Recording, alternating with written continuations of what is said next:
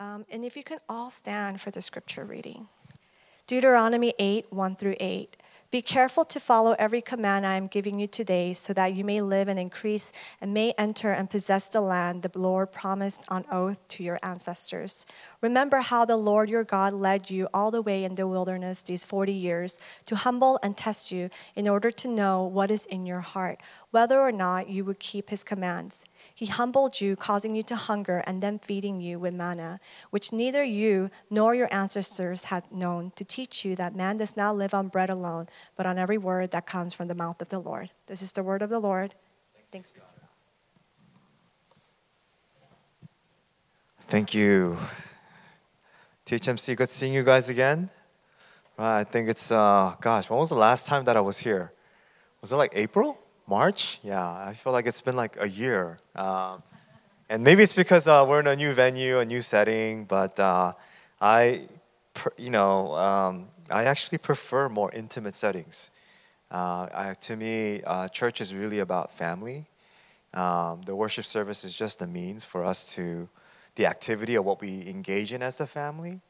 And uh, for me, I, I much rather prefer a much more intimate setting and um, I love the fact that you guys are, you know, continuing to pursue God in the midst of, you know, I know there's been some uh, geographic changes and locations, but I've also heard that you guys have landed on a new home uh, by uh, Shatto, Shatto Place, which is where I used to live. I lived on Virgil and like 4th Street back when I was, uh, yeah, when I used to live in K Town. And so um, the clicker is being presented to me, so I will use it. Uh, so congratulations on your new home, and uh, so good to be with you guys again. I I actually wanted to spend a couple of moments. Um, we were worshiping, and I was just praying, and I just felt the Lord stirring my heart. And this is kind of off script. This is not planned in any way. But can we just take a moment just to pray one more time? I want you guys to pray for your church. And I want you to specifically pray for this family uh, for the English ministry of THMC. And I just want you to ask, Lord, what is on your heart for us as a family? What is on your heart for us as a ministry? And Lord, above and beyond my own heart, and what I think about my brothers and sisters, and what I think about this family called THMCEM, I want to know what's on your heart you know, when our prayers are aligned to the will of God, that's what that's when things begin to move in the kingdom. Can I get an amen? Oftentimes we have our own agendas and our own wills, and sometimes it's not always in alignment with the will of God or the desire of God. And that's why it's so important for us to pray. You know, as God is kind of resetting this ministry, Lord, what's on your heart? What's in your heart for THMC? What's on your heart for THMC EM? Uh, I want you guys to just spend a minute or two, just pray. If you pray in the Spirit, I want to encourage you to do so. If you pray out loud, you can do so. You pray quietly, you can do so. But just ask, Lord, I want to know the heart of God for, for this ministry. Let's pray. Come, Holy Spirit. Come, Holy Spirit. We make room for you.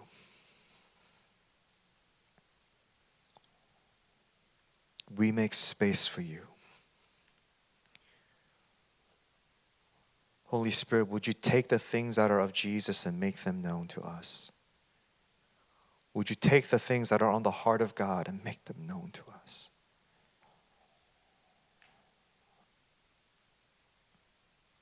God, we know more than any person in this room, you love this church.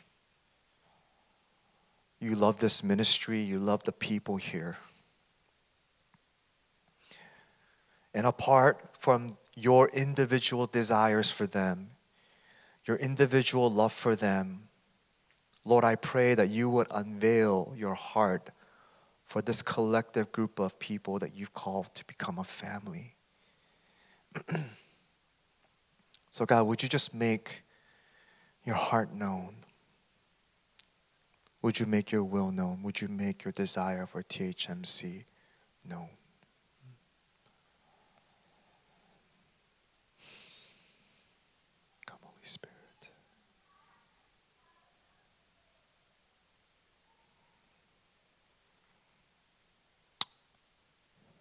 And as we um, are praying that prayer, I just I feel like the Lord is just stirring just in me this this prompting and this conviction and he just wants to encourage you THMC that God always starts with the remnant. God always builds with the remnant. You know, if you look at the book of Ezra Nehemiah, again, this is nowhere in my message, but in the book of Ezra and Nehemiah, God took a dif- disenfranchised, dispersed, disparaged group of exiles, a remnant, and he led them on a journey to rebuild not only the temple, but the foundation of that temple.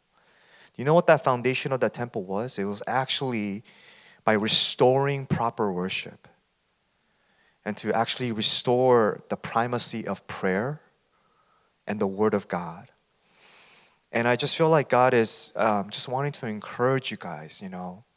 Um, I know that through the transitions of COVID, through the transitions of what took place, you know, in the geographic location changes and people that have come and gone, um, that there is always an inkling of hope because we know that God builds with the remnant. Can I get an amen?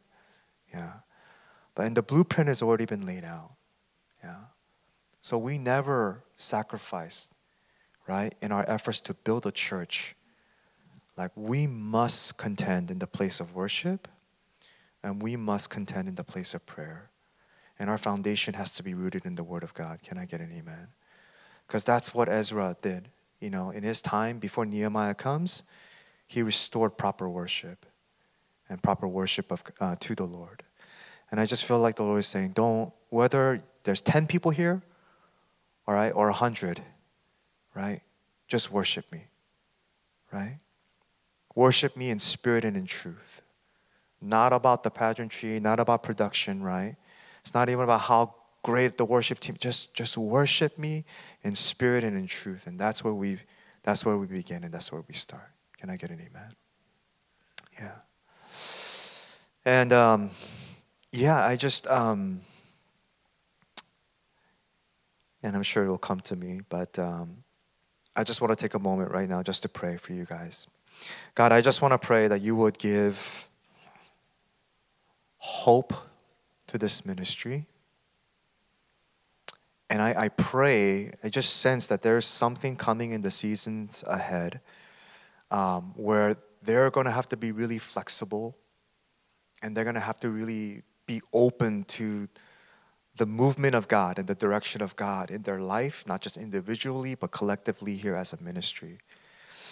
Um, God, that you're really taking them to back to the essence of church, the essence of worship the essence of what the gathering is really about. And I just pray that they will not be caught in the old wineskin, Lord, but that they will be willing to be stretched, uh, experience, God, just a, a, a, a, a renewal in the wineskin of whatever the church might look like. Uh, so that they can really position themselves for a season of renewal that I pray and I hope will come in the seasons ahead. Lord, um, I pray that you would also remind the people of THMC that even though they might not be without a human pastor, that Lord Jesus, you have never stopped shepherding this church, Lord. And that as Eliza said in her prayer, God, there's never a time or a season where you have not been with us, where you have not have walked with us. So I just pray, good shepherd, that you would make yourself even more fully known to the people here at THMC and that even as people are coming and, and offering the word, that Lord, that it's the faithful presence of Christ, our good shepherd, that is leading them through, God, even this season of transition and change. So, God, we just lift up this time to you.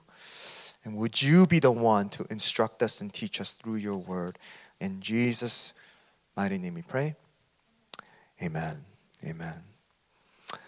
Yeah, sometimes you just have to make space for God to share what's on his heart, right? Um, so, that being said, um, the title of my message today is The Way of God is the Wilderness. The way of God is the wilderness. And it's based off of Deuteronomy chapter 1, uh, verses 1 through 3, and we're going to be looking at one more verse in verse 16. But I want to begin uh, this morning by asking you guys a question. Do you guys ever heard of the term a rite of passage? A rite of passage, not our right as in my right to vote, right? But R I T E, rite of passage, right? And basically, the definition, according to the Webster Dictionary, is like an event or an experience or even a ceremony uh, that a person goes through in order to transition from one phase of their life to the next. Sometimes this is a ceremony, sometimes this is like a, an experience, sometimes this is just kind of like a, um, an, an event that someone goes through where they kind of shift from one stage of their life into the next. So, for example, do you guys know that puberty is a rite of passage? I have an 11 year old son, he's my second child. And, uh, you know, when he greets me this morning, you know, he still has a very soft and gentle voice and he says, Hi, daddy, right? And I know there's a time that's coming very soon, right? Because I could tell he's starting to kind of show some signs, right? Or he's a little extra smellier these days. And uh, I know there's going to come a time where he's going to come into the kitchen and instead of saying, Hi, daddy, he's going to be like, Hi, dad, right? We call that puberty, right? And puberty is a rite of passage that kids must go through to transition from being a child to becoming an adult, right? It's that middle phase. If you guys, uh, my wife's studying to be a psychologist right now. She just finished her third year of her doctorate program. Uh, she has these tests this week. It's called the comprehensive exams. Everything she's learned in the last three years, she's gonna get tested on. If she fails, she gets dropped from the program. So she is stressed out like crazy. So it is, this is now her rite of passage. In order for her to become a licensed psychologist, the rite of passage is that she must pass what's called the comps or the comprehensive exams. Um, any Marines in the house? Okay. If you want to be a U.S. Marine, you also have to go through a rite of passage. And that rite of passage is appropriately dubbed the crucible. Everyone say the crucible. It just sounds so fun, right? And so relaxing, right? Well, the crucible is an endurance test that's actually 54 hours long. It covers about 48 miles of terrain, and uh, it's 45 pounds of gear that they're carrying throughout the whole duration. In the whole duration of those 54 hours, you only get three meal kits, right? You get the total of those 54 hours barely six to eight hours of sleep. I actually um, shared this in another illustration, and a US Marine came up to me and he said, Six to eight hours is way too generous. It was more like three to four, right? Because you have like sounds of like gunfire and bombs exploding. That's like, they're, they're like, it's like it's very hard for you to sleep. And they have 36 warrior stations, 29 team exercises. And it's a test that's designed to punish you and test you physically, mentally, emotionally, right? And um, the reason why I share this with you is because if you call yourself a follower of Jesus, if you are someone that considers themselves a follower of the way, you also have a rite of passage that you must go through. You also have a crucible experience that you must also endure. And unlike the US Marine test of the crucible, the Bible calls it something else. The Bible actually calls it what? the wilderness. The wilderness is a place where you will experience prolonged, this is the key, prolonged spiritual dryness. It is a place where you're gonna experience spiritual lethargy and fatigue. Like, it's gonna be very hard for you to be motivated to engage in God's word and pray, come to church even.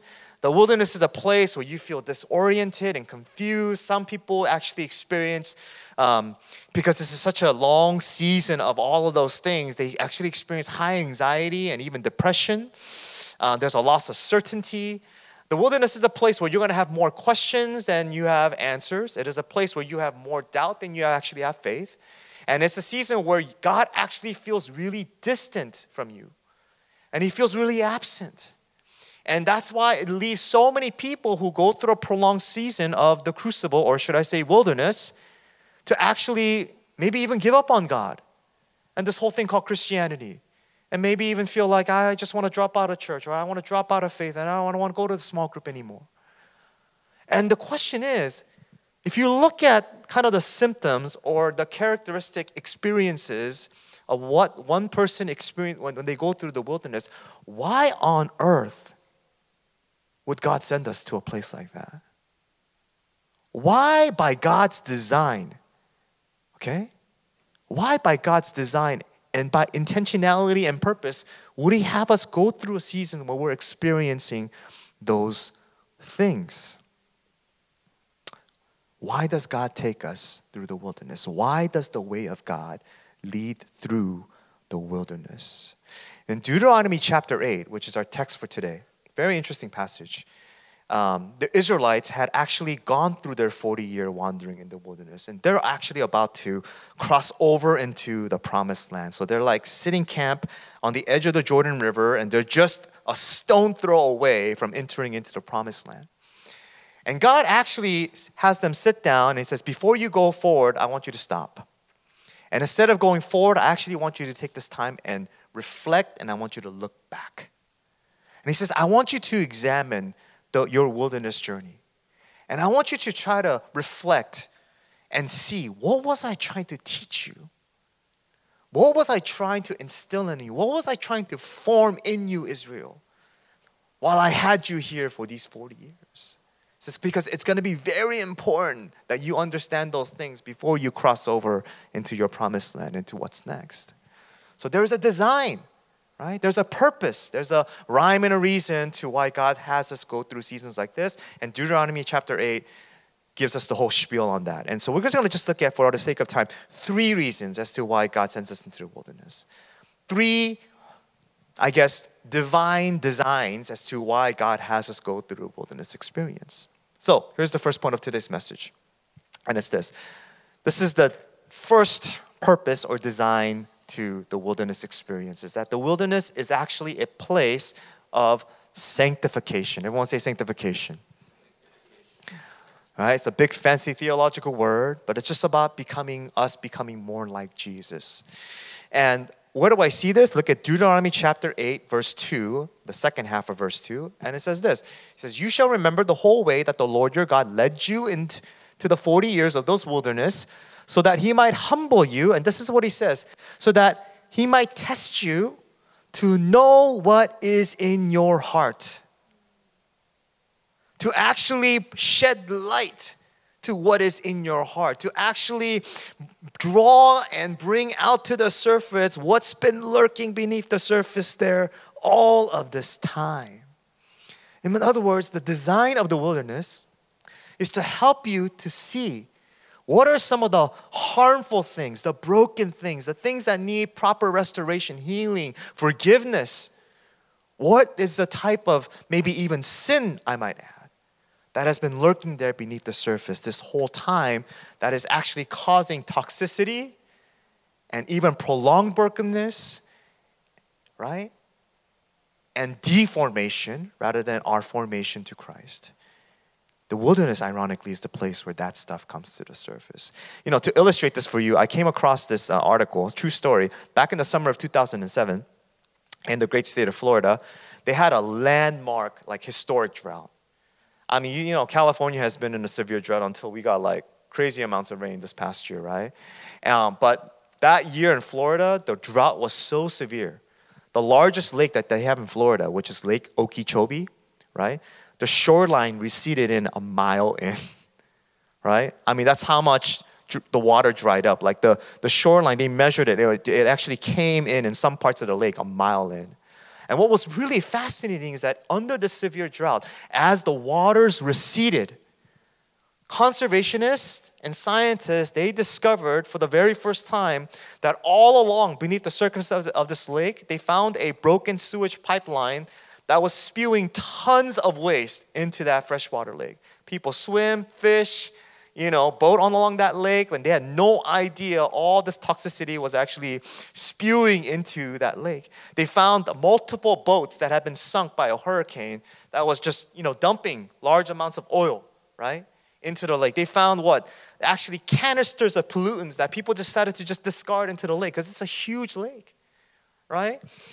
And the, the irony is that no one would have known for all of those years that all of that toxicity, all of those pollutants, all of those bad things was actually contaminating that lake unless the, the great state of Florida had gone through that kind of severe drought.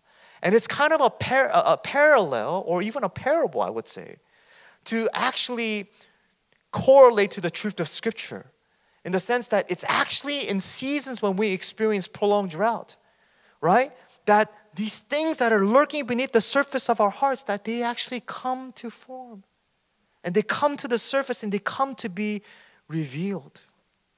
So the question I want to ask you is this when you think about past seasons of wilderness in your life, or perhaps the current season that you are going through, what has God brought up to the surface?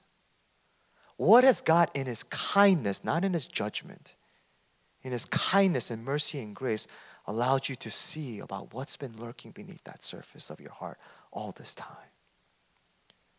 What is God not trying to harm you, but to help you? What has He allowed? What has He kind of shown, like uh, shined a, a flashlight into the, the dark crevices of your heart to see what's been lurking there?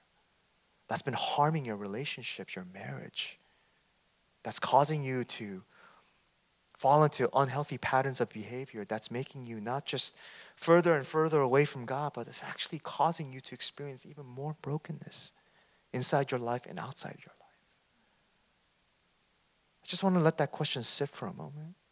And to kind of help you process this, I came across this book called Invitation to Journey. It's kind of a classic uh, on spiritual formation. It's written by this man named Dr. Robert Mulholland. And in this book, he actually categorizes four different types of sin.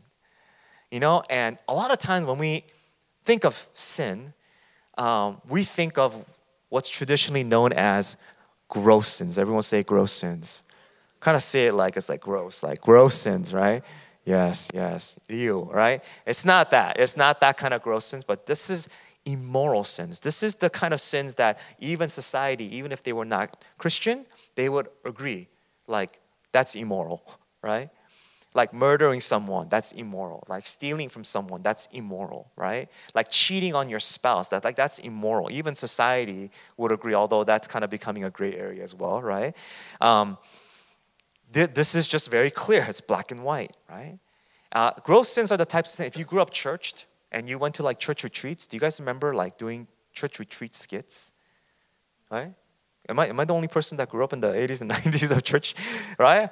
And, and, and my, my claim to fame was that I, I was the, the, the um, I won multiple competitions of, uh, of skit, skit retreats, you know, and, and do you guys notice that in those skit retreats, we're always characterizing sin as the promiscuous woman, the guy who's always drinking and smoking, right? Or the guy, or like, you know, you guys know the drug dealer, the gang member who had a bandana backwards, right? Like, that's how we always characterize sin, right? That's kind of more in the category of gross sins.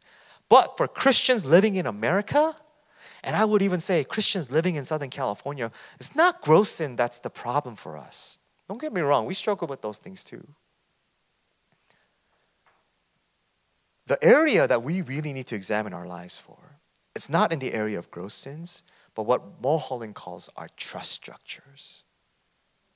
Our trust structures. That's an interesting name for sin, right?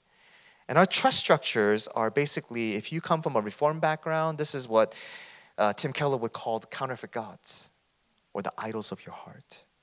In psychology, we might call these our attachments. Thomas Keating actually called these our emotional programs for happiness. The things that we go to when we feel sad, when we feel lonely, when we feel afraid or broken, this is what we run to. See, the problem with trust structures is not, they're not always bad things, right? The problem with trust structures is that they're not inherently evil things. You know, your spouse or your family or your kids could become trust structures. Your bank account could become your trust structure. Your job or your title at work could become your trust structure. These are all good things, they're all necessary things, right? But when good things become main things and crowd out the place of the one true thing, namely Jesus in our lives, then we become in violation of what is known as the first commandment. You shall have no other gods before me the greatest temptation for all of us living as Christians in the West, it's not immoral and gross sins. It's the idols of our hearts that occupy space for us to love God more, to have more devotion to God. It's those things that when we go through seasons of the wilderness, this is what God is trying to expose. This is what He's trying to bring to the surface. Right? Are you guys with me? And as we come to understand those things and we begin to repent of them, then we begin to make more space in our heart for love, for devotion, and affection for Jesus in our lives. Can I get an amen? Secondly, the wilderness is not just a place of sanctification, the wilderness is a place of maturation. Right? Maturation. My preaching professor will be so proud of me that I am putting some rhyme and rhythm into some of my, uh, my points here, right? Um, what do I mean by maturation? I'm specifically talking about the maturation of faith, okay? Look at Deuteronomy chapter 8 and look at verse 2. I also have it here on the screen. It says, You shall remember how the Lord your God led you through the wilderness these 40 years, so that he might, what? Humble you, right? Humble you. And the purpose of that humbling was so that you could know that man cannot live by bread alone, but on every word that proceeds from the mouth of God. If I'm paraphrasing here, right?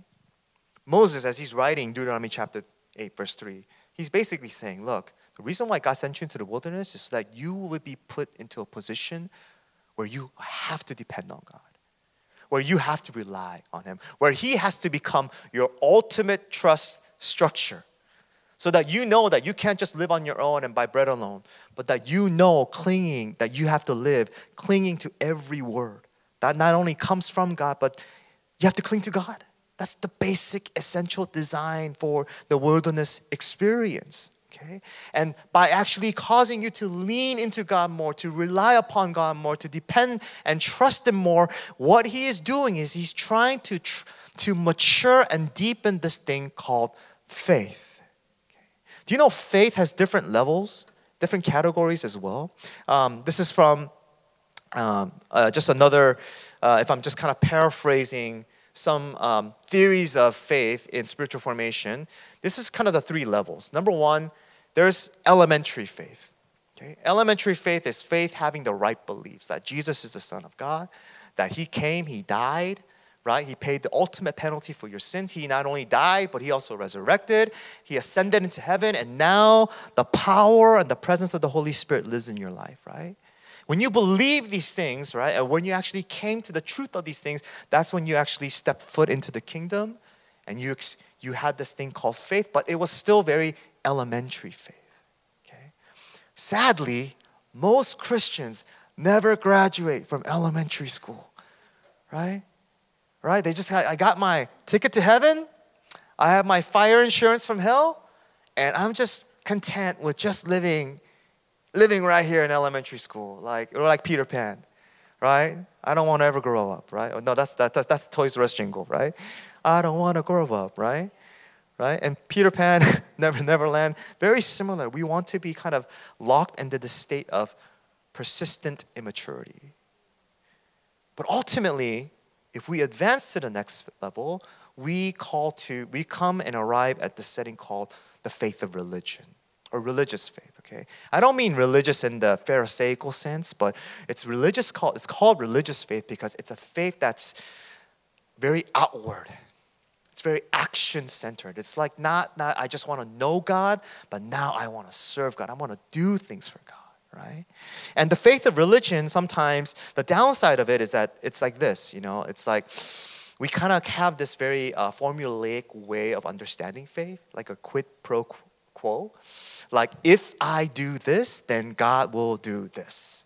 We have this formula. Like, if I do my quiet time every day, then God will bless me. If I tithe, then God will bless me with even greater finances. If I save myself for marriage, then God is going to bless me with a wonderful spouse. Uh, in Christendom and evangelicalism, we call this biblical principles for living. It's very true, right? Like these are these are true in one sense that they are wisdom that's actually in the book of Proverbs, that's in the accounts from Genesis to Revelation. But what happens when you actually do and follow these principles, and you don't get the intended or desired outcome. What happens when you obey and you decide to quit your job and step out in faith into some other thing, some other adventure that God you feel like is calling you out to? And instead of getting a better job or another promotion, you get a really, really sucky, hard experience trying to pursue this new assignment that God has for you. What happens when you choose to make the, make the hard choice to honor God? And instead of your finances going up, you find that your finances are actually going down and you're actually going into a seasons of financial insecurity and instability. What happens when you make the hard choice to actually obey God and to do what is said according to the scripture, and yet some calamity comes knocking on your door a cancer diagnosis, a family member passes away? What happens when you do the right thing and you seemingly seem to be rewarded with a wrong result or reward? Because this happens in Christianity. I, I, let me tell you right now, okay? If whatever preachers that have come here and said, if you just do this and then this will happen, um, it's true that there, there is an element of, of promises of Scripture. Matthew 6.33, Seek ye first the kingdom of God and his righteousness, and all these things will be added unto you as well. There is that. But it is not that simple. And as in following Jesus for the last 20 years, I can tell you right now, I've made hard decisions. I've made hard choices to obey God. I've stepped out in faith. But I've always haven't been rewarded with the right results or what I thought was going to be the right results. See, this is where the wilderness comes in. Because in the wilderness, begins to sort of reveal how much do I trust God? Or is my trust and my faith in God based on circumstantial results? Or whether He rewards me, or whether He blesses me, or whether I get what I feel like I want? Right? Or what I think I even deserve, because a lot of Christians, we, we, we, we, we get entitled.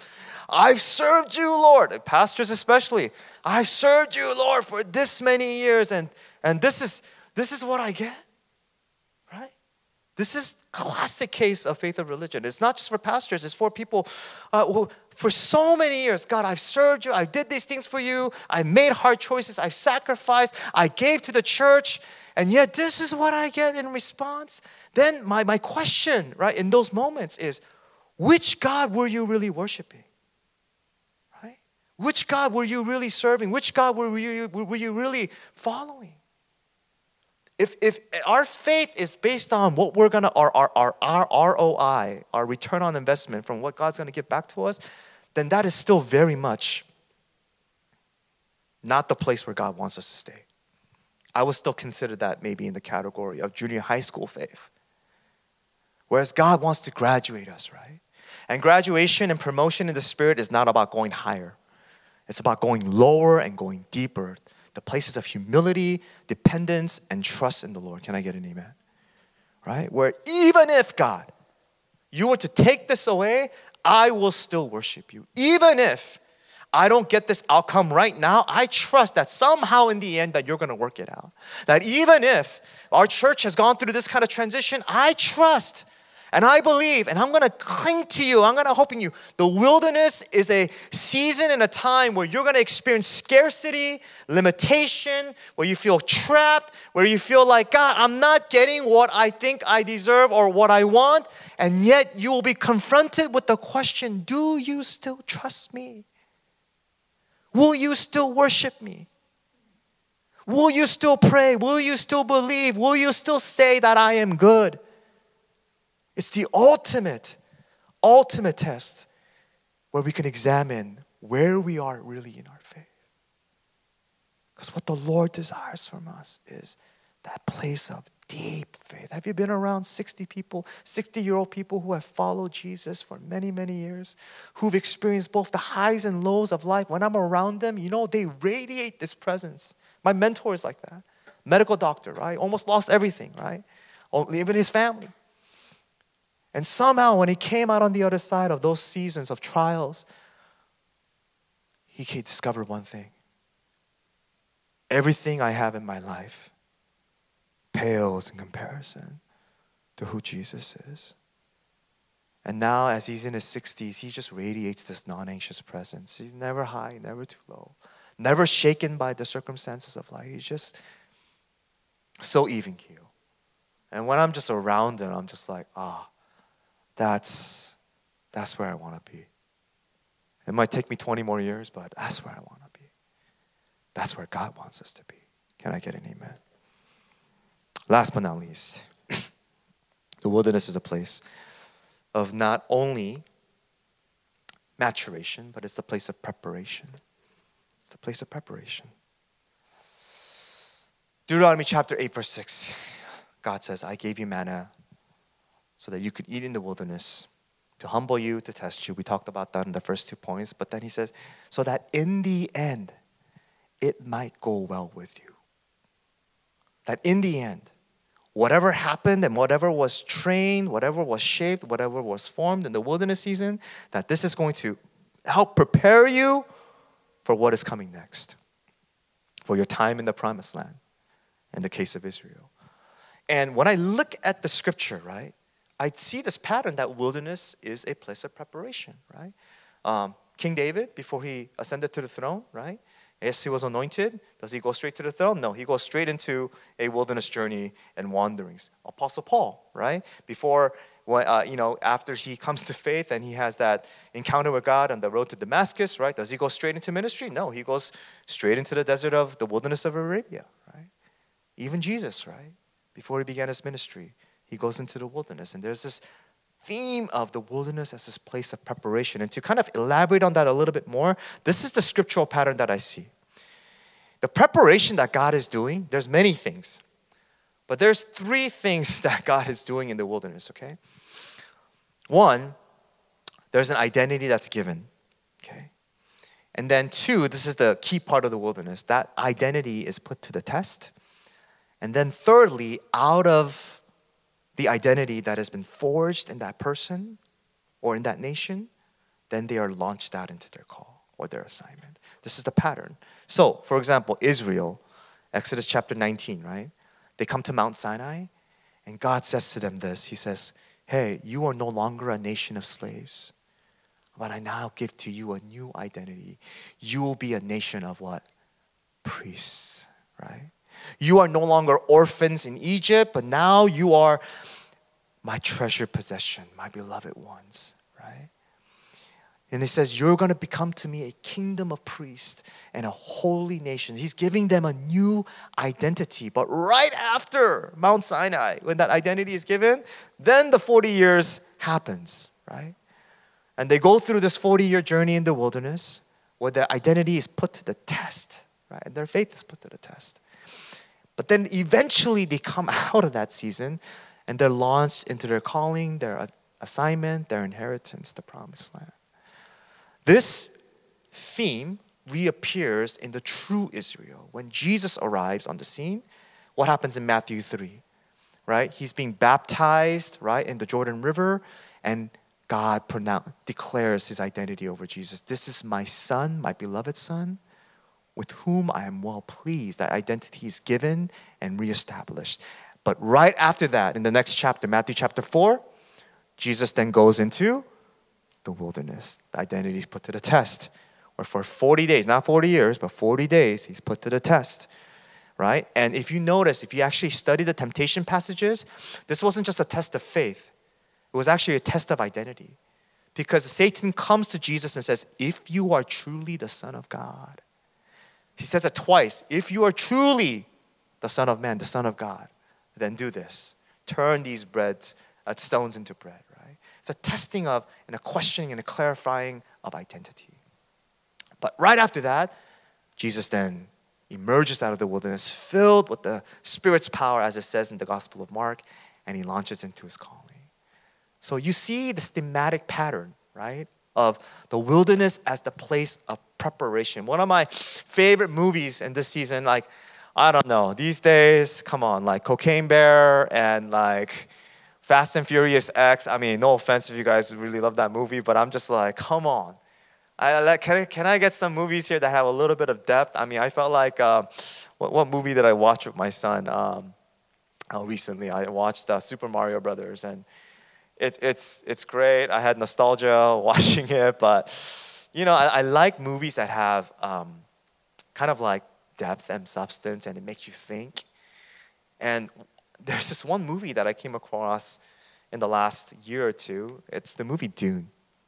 And I, I was like, I don't know what it is, but this movie, I rarely rewatch movies. But I watched it, rewatched it three times now. Right? Because there's something about this movie that so deeply resonates with me and the season that I've been in. Uh, just put it, put it in a nutshell. I feel like I've been in a long, prolonged wilderness season for the last six years of my life. Right? Just to kind of paint the picture. I, even though I'm here preaching and doing all these things, I feel like I'm um, in, in this journey of like a long six year wilderness experience that God has taken me through. And in this movie, right, the main character, Paul Atreides, he's born of royalty, right? He's born of royalty. He's the heir to the house of Atreides. And uh, how many of you guys have watched this? Because I'm going to give you guys, okay, spoiler alert, okay? Paul ends up experiencing catastrophic loss, right? He has a loved one be killed. Uh, basically, the house of Atreides basically falls. And interestingly enough, he's then thrust into the desert dunes, right, of this uh, planet called, uh, what was the name of the planet? I gotta look at my notes again. I always butcher the name, right? Um, basically, he goes into the desert, okay, in the wilderness for a long period of time. But it's actually as he's in the dunes of the desert that he really discovers that he is not just Paul Atreides. He discovers his true identity as the Kwisatz Haderach, right? This messianic figure. And that's when he begins to understand, give it my, with my, my true identity, what his ultimate purpose and assignment and calling is, which doesn't come out in the first movie, but I think will be explored in the second movie. And I share this with you because, you know, as I land this message, if the story sounds familiar to you, it shouldn't, right? Because some might say this is a story of Moses who goes into a, a season of 40 years in the desert where he discovers that his true identity is not an Egyptian, but that he's an Israelite. And that he is actually called to be a leader of his people. It's, this is not just a story of King David and Paul, like I shared with you earlier. This is the story of Jesus. Not just the Jesus who went to the wilderness for 40 days, but the Jesus who actually left heaven to come down to earth, to come to the wilderness and the desert that is called earth, to offer his life for us, right? And it's actually in that experience where Jesus comes into his true call and identity as the Messiah and thereby fulfills his mission to reconcile God's people back onto himself. So, again, if you find yourself in the wilderness right now, may there be hope for you. That is just not for your sanctification. It's not just for your maturation, but there is a preparation, there's a prepared work that is being done. And that's what I'm sensing with the Lord for me. Is that there is a deeper work that God is doing that is leading to my own personal renewal and wholeness in Christ and that is leading me to a place of greater trust where I, I have no choice but to trust Him. But I also sense that there's a deeper work of preparation for ministry beyond even what I'm doing now. And, um, and I just hope that that would offer some measure of hope and solace if you guys find yourself there. Can I get an amen? If we can just close our eyes for a minute.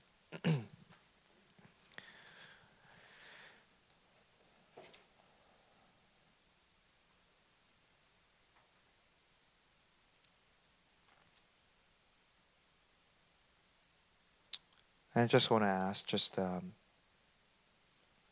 if if you find yourself in a season where you feel like you are in the wilderness, where you feel kind of distant from God, you feel like there's just very um, motivation is lacking, you feel disoriented, you feel confused, whether you're a leader, whether you've been at this church for I don't know how many years, just in an honest moment before God, if you find yourself there, can I just invite you to place your hands over your heart because I want to pray for you?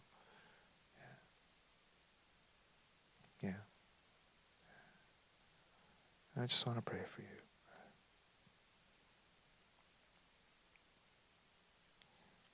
And before I pray, I just want you to pray God, I surrender to the work that you are doing in my life. That even though the way of God is taking me through this painful wilderness season in my life, I just feel so desolate. God, I trust that there's a purpose for me, that you have a purpose, God, for why I am going through what I am going through. So, Holy Spirit, I just pray that you would just reveal areas, God, where there's pain and there's brokenness, where it has been ravaged, Lord, by the effects of sin, that you would make these things known so that we can come to you and we can experience greater healing and wholeness and restoration in you. God, I pray that for some of us, Lord, we've been stripped of some of the very things that we were able to lean into, that we were considered our trust structures. And I just pray, whether it's our spouse, whether it was a bank account, whether it was a position, a role, a job, as we find ourselves in a place where we are experiencing a crisis of limitation, may we lean more into you and trust that you are doing something, God. And I pray that all of the lies of the enemy that's saying your God cannot be trusted, your God is not good. How could He allow such things to happen in your life? I pray that the voice of God will be louder than the lies of the enemy. And I pray that you would give your people hope today. That there is a deeper preparation, God, for what you desire for them to step into in the season ahead. That even though they're not seeing it, even though it doesn't make any sense, God, may they really rest assured in the promise that even if the Son of Man, Jesus Himself, had to go through a time and a season of preparation, not just the 40 years in the, de- the 40 days in the desert, but 30 years of life before he actually launched into his ministry. Those were all seasons of preparation, God. How much more, God, will you not prepare us? Will you not take the time to form us, to forge us, to sanctify us, God, by your Spirit's power? So, Lord, would you continue to let faith arise in the hearts of my brothers and sisters? And may they know they are never alone in the wilderness, God. And may this community be a fellow travelers, be fellow travelers, God, even through the journey, even though the way of God might lead them through the wilderness to know that they are not traveling alone. We thank you, we love you. In Jesus' name we pray. Amen.